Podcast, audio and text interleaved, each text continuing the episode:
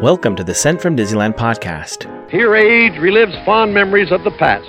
On this podcast, we'll take a journey to the past and explore Disneyland and Disneyland history with mementos, snapshots, and postcards sent from Disneyland from 1955 to the present. I am your host, your post host Clocky, and today I'll be sharing with you two postcards sent from Disneyland.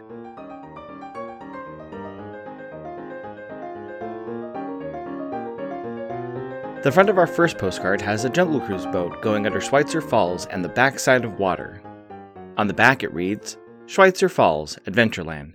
An explorer's boat carries guests under beautiful Schweitzer Falls on a jungle cruise down the misty Amazon, the murky Mekong, the Belgian Congo, and through the swirling rapids of the Nile in Disneyland's Adventureland. Its postmark is cut off, but it's dated Friday, September 27, 1963. The sender may have visited the park on Sunday, September 22nd, when park hours were from 10 a.m. to 9 p.m. The weather was a high of 83 and a low of 60. It's addressed to Mrs. Kreider Bice of Hollidaysburg, Pennsylvania. It reads It was warm in the city yesterday, but I didn't mind because I did not come into the office. I was up till about 5 a.m. Thursday morning at work in San Francisco on a project, so I slept till 9:30 or so and then went to the beach by the ocean I had not been swimming in the ocean for quite some time, and the salt water was cold and refreshing. Then I treated myself to French fried prawns, shrimp, for dinner. Love, Don.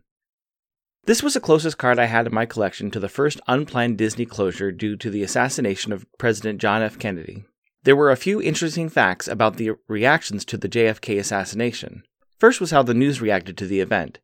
It was the largest U.S. event to happen since the popularity of television. It is considered an early example of breaking news, when television programming is preempted. In this case, four days of news followed the event.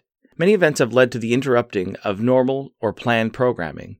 The largest event since the JFK assassination to prompt an extended break in normal television programming started on 9 11 in 2001. Disneyland was closed on Saturday, November 23, 1963, the day following the event, and the official day of mourning was announced for Monday, November 25, 1963.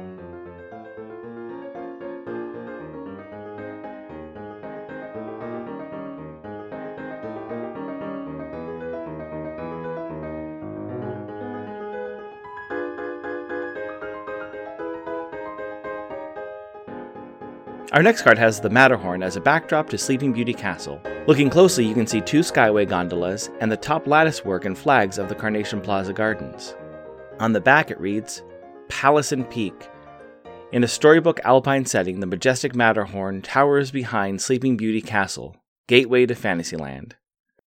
It's postmarked May 26, 1993, and I assume the senders visit the park Sunday, May 23rd through Tuesday, May 25th when park hours were from 8 a.m. to midnight on Sunday and 9 a.m. to 7 p.m. Monday and Tuesday. The weather was in the 70s with the lows in the low 60s. It was sent to Jack and Sylvia Parker of Cameron Park, California.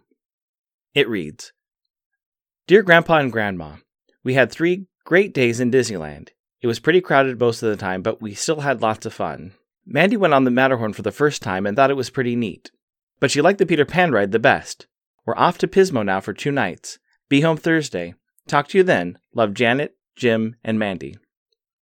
The second unexpected Disneyland closure was after the Northridge earthquake in January of 1994. Although eight months after this postcard was sent, this postcard was the closest date in my collection. The epicenter of the 6.7 magnitude earthquake was just under 50 miles away.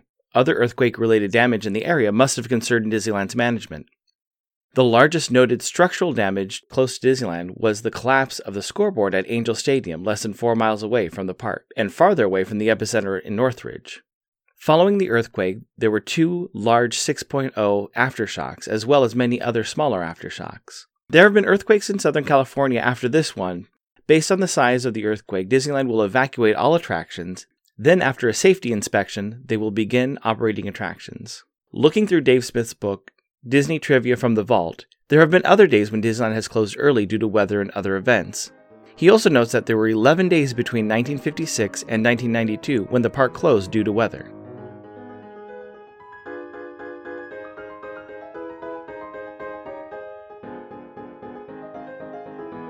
Thanks for listening to Sent from Disneyland. If you enjoyed this podcast, please subscribe and tell your friends. It would also help to leave a five star rating and comment on whatever podcast platform you use. If you'd like to support the show financially, please check out our Patreon page at patreon.com slash sent from Disneyland.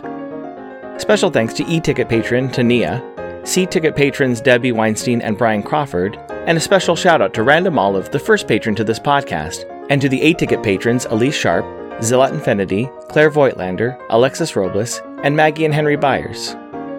You can find me on Instagram and Facebook at Sent from Disneyland or on Twitter at Sent from Disney. For questions and comments, send me a postcard addressed to Sent from Disneyland, P.O. Box 44, Hood, California 95639. This podcast is not affiliated with Disney, the United States Postal Service, or any post office or Disney properties. Opinions expressed on this podcast belong to its hosts and the guest of the Sent from Disneyland podcast.